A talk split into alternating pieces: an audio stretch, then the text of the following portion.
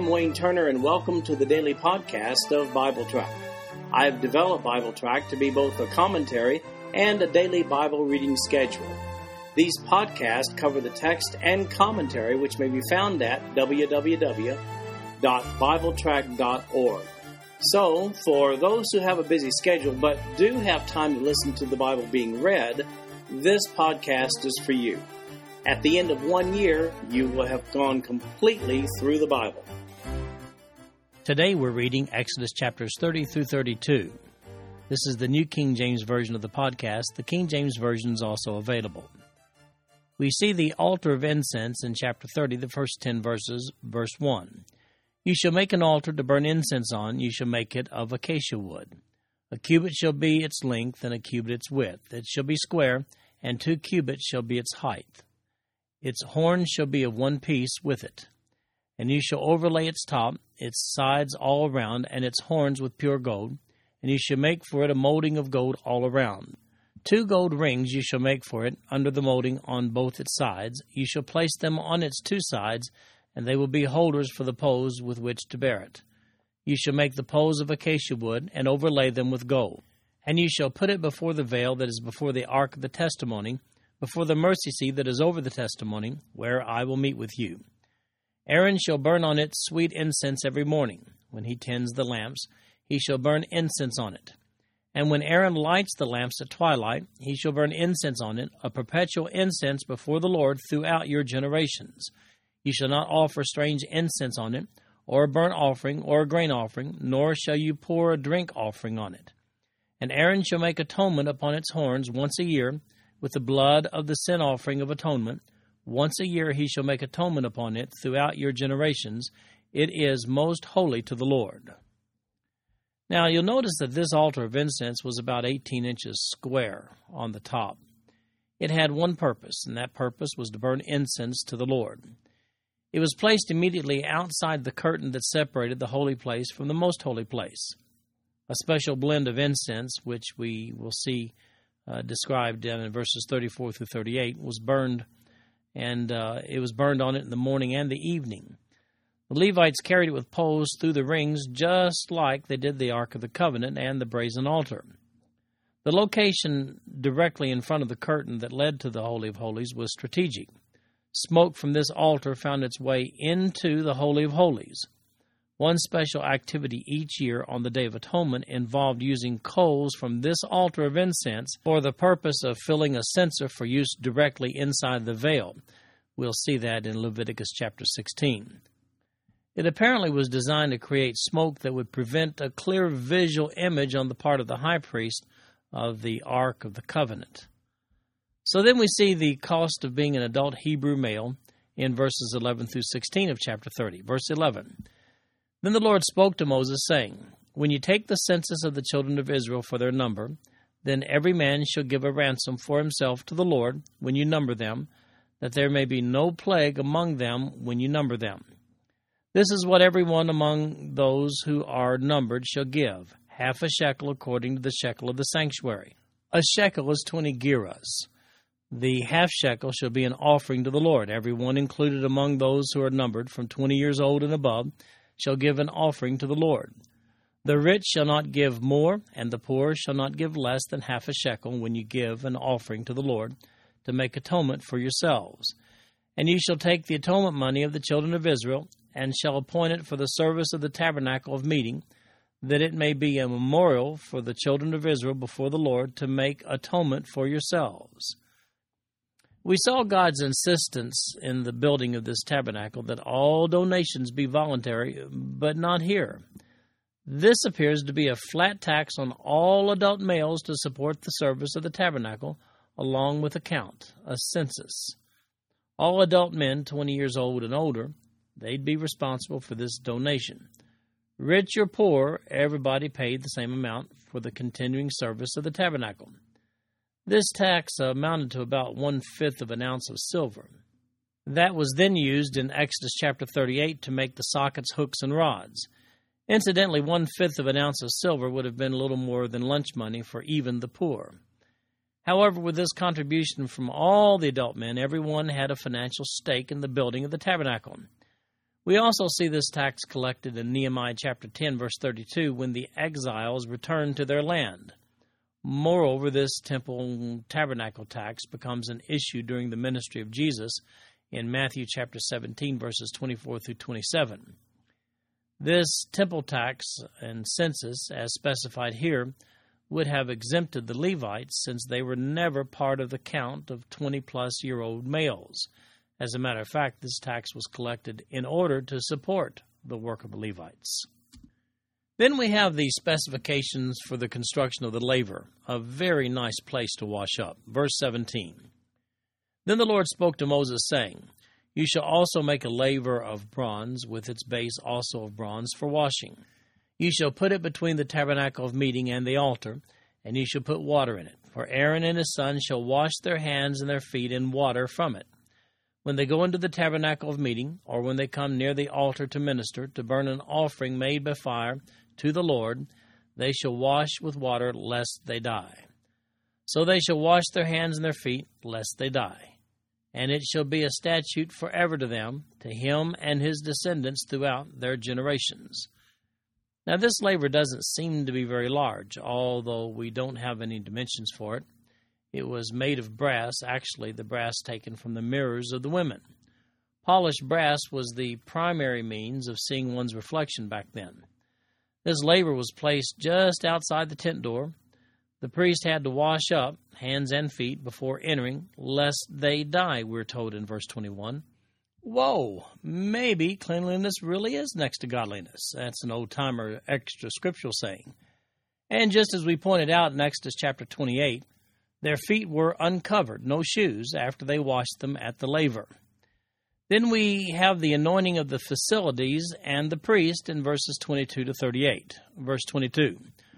Moreover, the Lord spoke to Moses, saying, Also take for yourselves quality spices, 500 shekels of liquid myrrh, half as much sweet smelling cinnamon, 250 shekels, 250 shekels of sweet smelling cane, 500 shekels of cassia, according to the shekel of the sanctuary, and a hin of olive oil and you shall make from these a holy anointing oil, and an ointment compounded according to the art of the perfumer.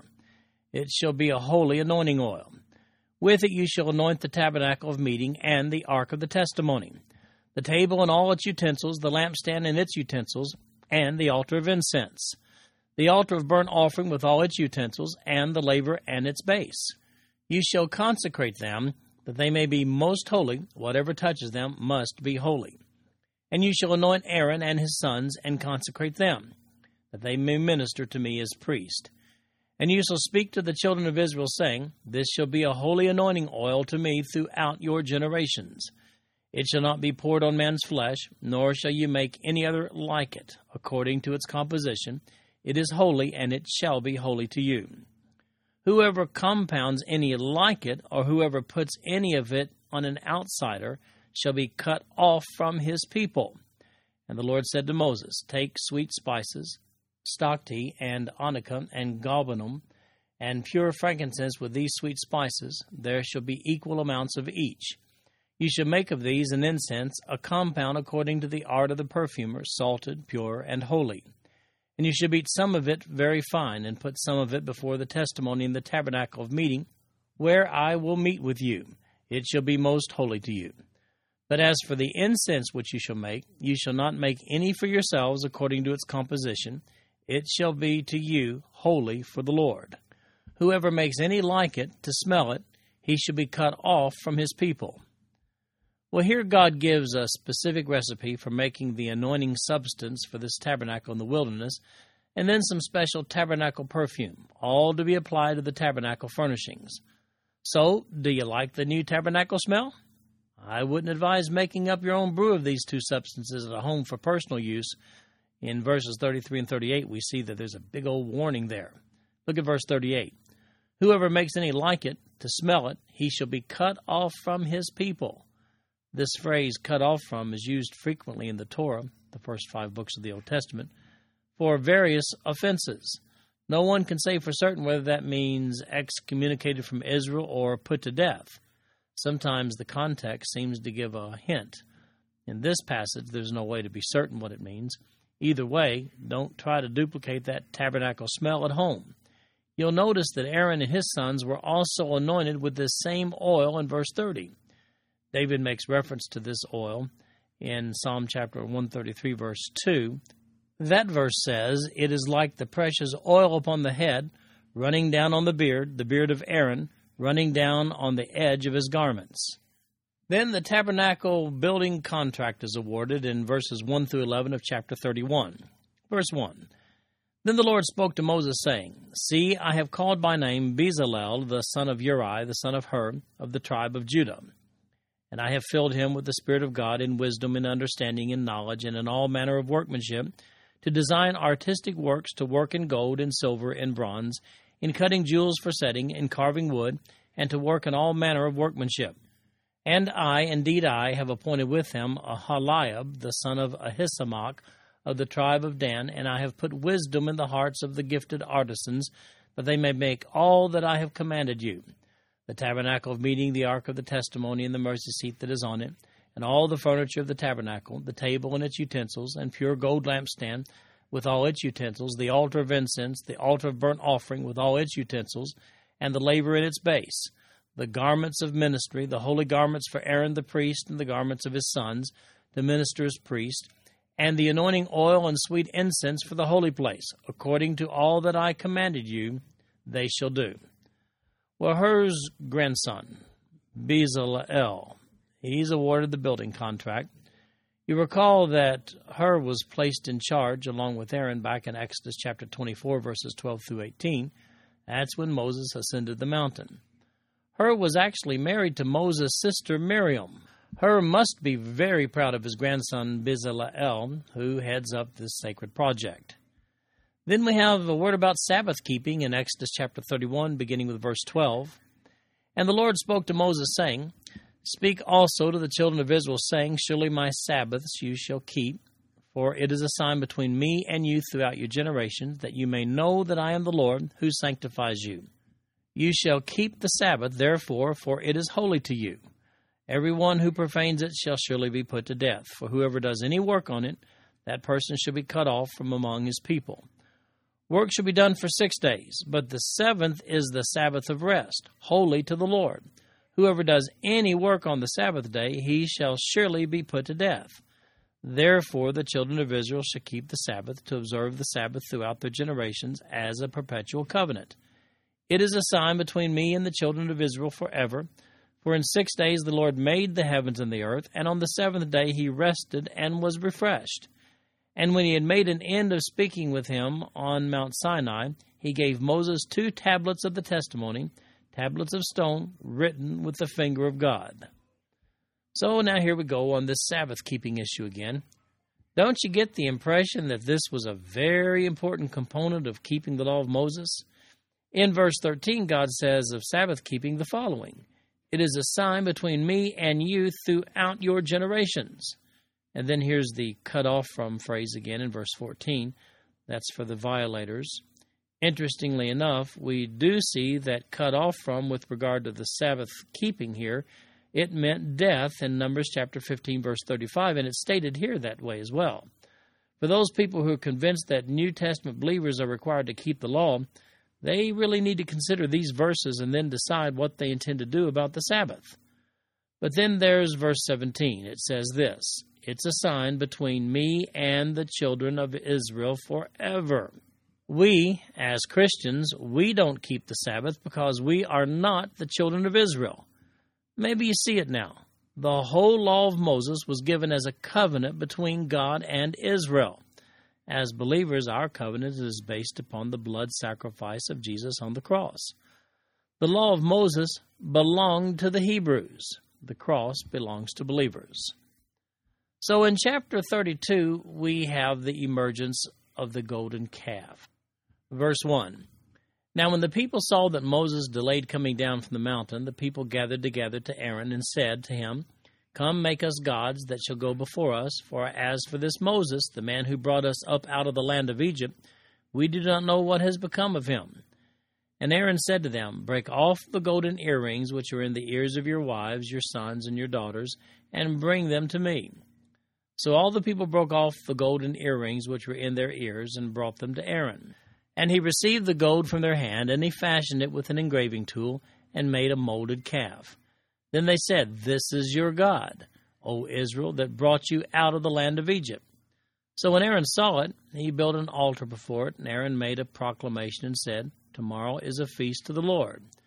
Then they rose up early on the next day, offered burnt offerings, and brought peace offerings, and the people sat down to eat and drink, and rose up to play.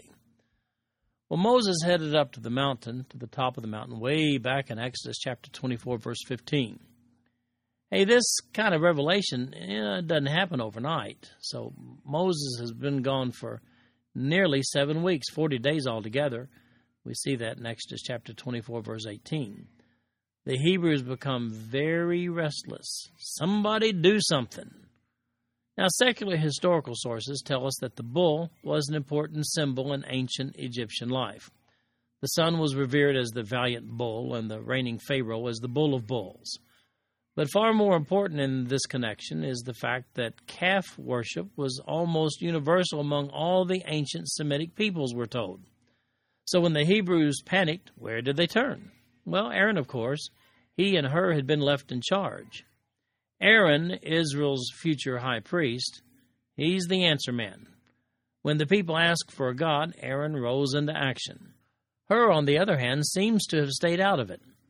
Aaron comes up with a golden calf. In retrospect, it seems like a goofy move on his part.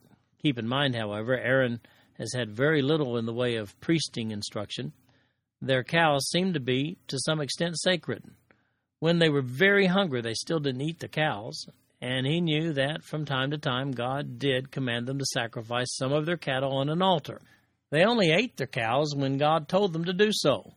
I guess, given his background and experience, it just made sense to Aaron to make a golden calf. Now look at Aaron's comment upon completion of his masterpiece in chapter 32, verse 5. He says, Tomorrow is a feast to the Lord, capital L, capital O, capital R, capital D. So there he actually uses the word Jehovah in verse 5, but notice what he'd said in verse 4. He said, This is your God, O Israel, that brought you out of the land of Egypt.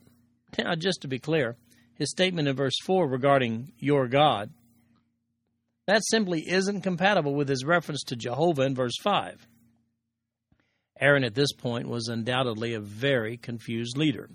It's interesting that after Solomon's kingdom split, Jeroboam, the king of the northern kingdom, quotes these words of Aaron in verse 4 when he wants to justify his own two calf worship system in 1 Kings chapter 12 verse 28.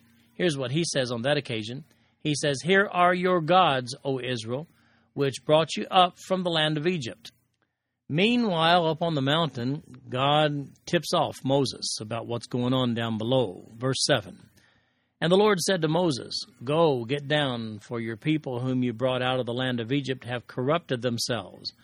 They have turned aside quickly out of the way which I commanded them they have made themselves a molded calf, and worshipped it and sacrificed to it, and said, This is your God, O Israel, that brought you out of the land of Egypt.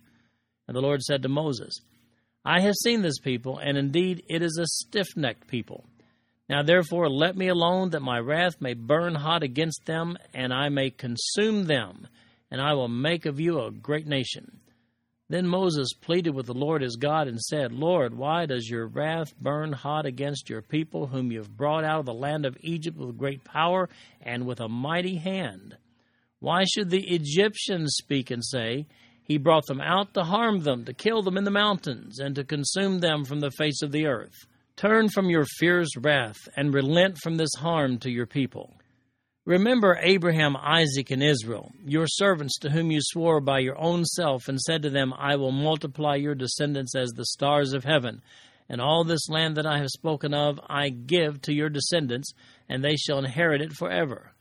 So the Lord relented from the harm which he said he would do to his people. Well, while on the mountain, God tells Moses what's going on down below with the people and the calf. God even quotes Aaron's words in verse 8 he said there, This is your God, O Israel, that brought you out of the land of Egypt. That's God quoting Aaron. Aaron declared those words to the people in verse 4. An interesting discussion takes place between God and Moses at this point.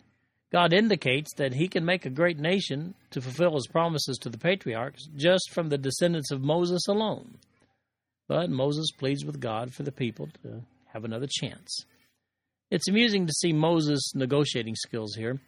He reminds God that the Egyptians will get satisfaction out of the demise of the Israelites. And then Moses invokes the covenant made with Abraham, Isaac, and Israel, also known as Jacob. Okay, Moses, you take care of it. All right, in chapter 32, beginning with verse 15, Moses heads down the mountain. Verse 15 And Moses turned and went down from the mountain, and the two tablets of the testimony were in his hand. The tablets were written on both sides, on the one side and on the other they were written. Now the tablets were the work of God, and the writing was the writing of God engraved on the tablets.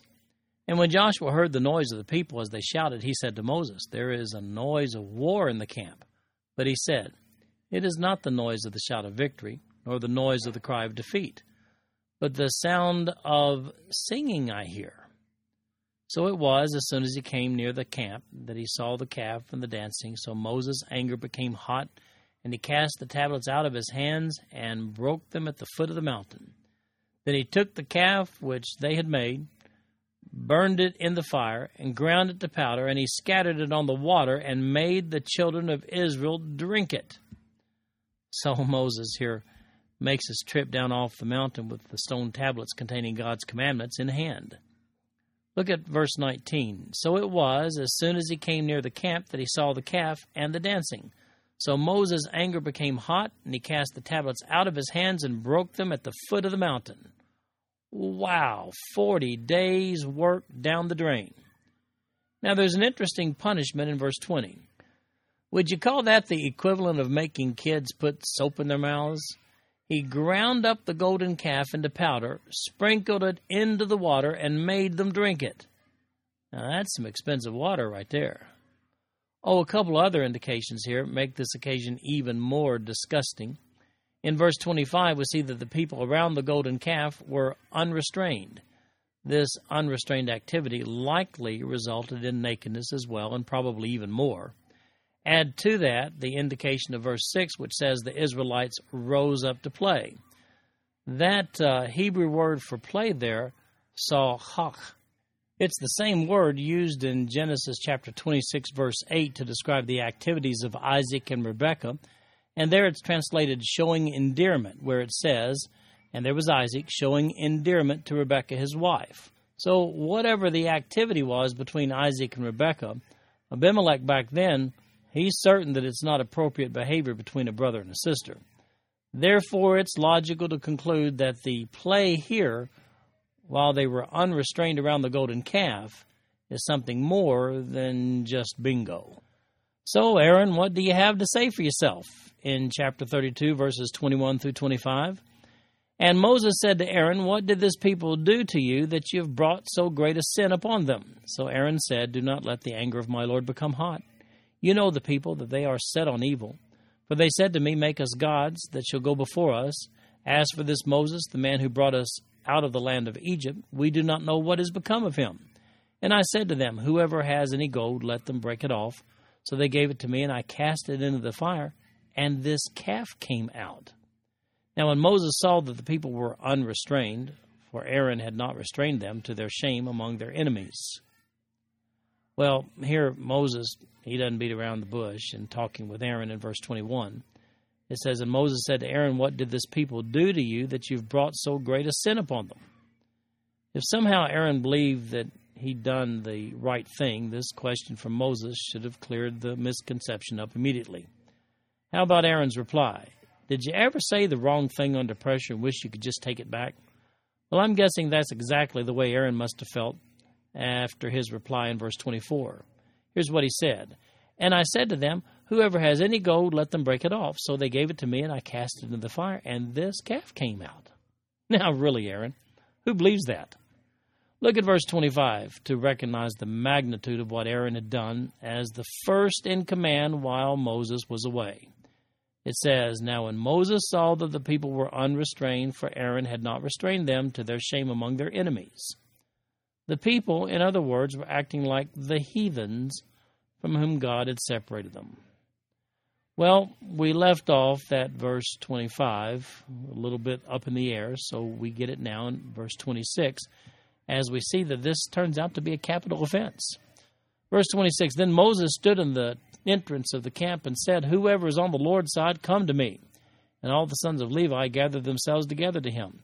And he said to them, Thus says the Lord God of Israel let every man put his sword on his side and go in and out from entrance to entrance throughout the camp, and let every man kill his brother, every man his companion, and every man his neighbor.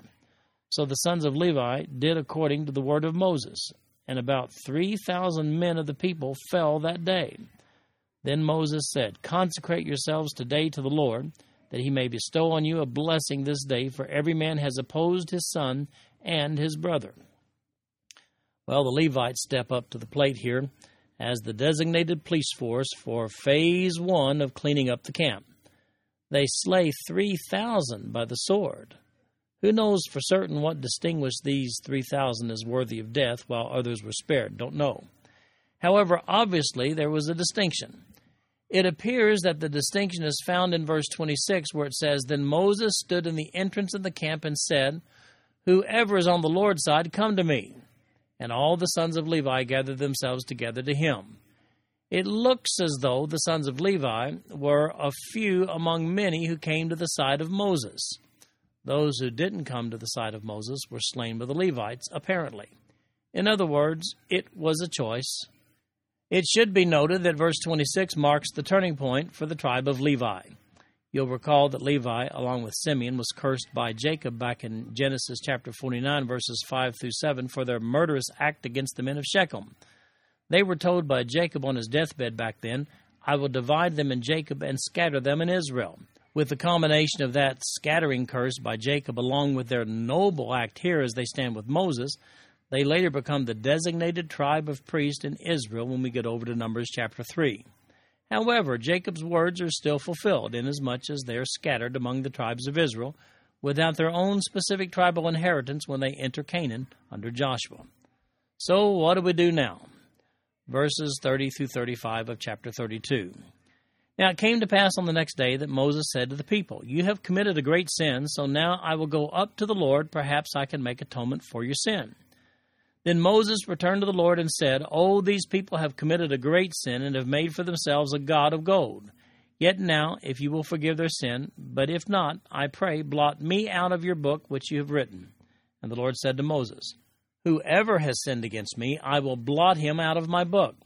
Now therefore go, lead the people to the place of which I have spoken to you. Behold, my angel shall go before you. Nevertheless, in the day when I visit for punishment, I will visit punishment upon them for their sin. So the Lord plagued the people because of what they did with the calf which Aaron made. Well, we see in these verses that the rest of the Hebrews still must pay a penalty for the sin of calf worship that they've committed. I guess we're already seeing how severely God will be dealing with these violators of the first four commandments. Moses makes a plea on behalf of his people. In analyzing these six verses, let's recap what's just taken place. The Levites have slain 3,000 of these stubborn sinners, the ones who did not correctly answer the question, Who's on the Lord's side? Moses makes an impassioned plea in verse 32. He says, Yet now, if you will forgive their sin, but if not, I pray, blot me out of your book which you have written. Whoa, that's heavy. What is this book anyway? Now, don't jump to conclusions here. Obviously, the 3,000 people slain by the Levites, they're blotted out of the book.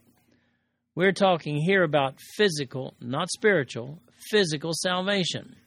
Blot out here means the loss of physical life, as in death. It would be a spiritual impossibility for Moses to lose his spiritual life here as he makes this offer before God. What Moses is offering is his physical life to God on behalf of his Israelite kin. In other words, if you're going to kill them, just go ahead and kill me while you're at it. There are no implications whatsoever of spiritual salvation in this passage.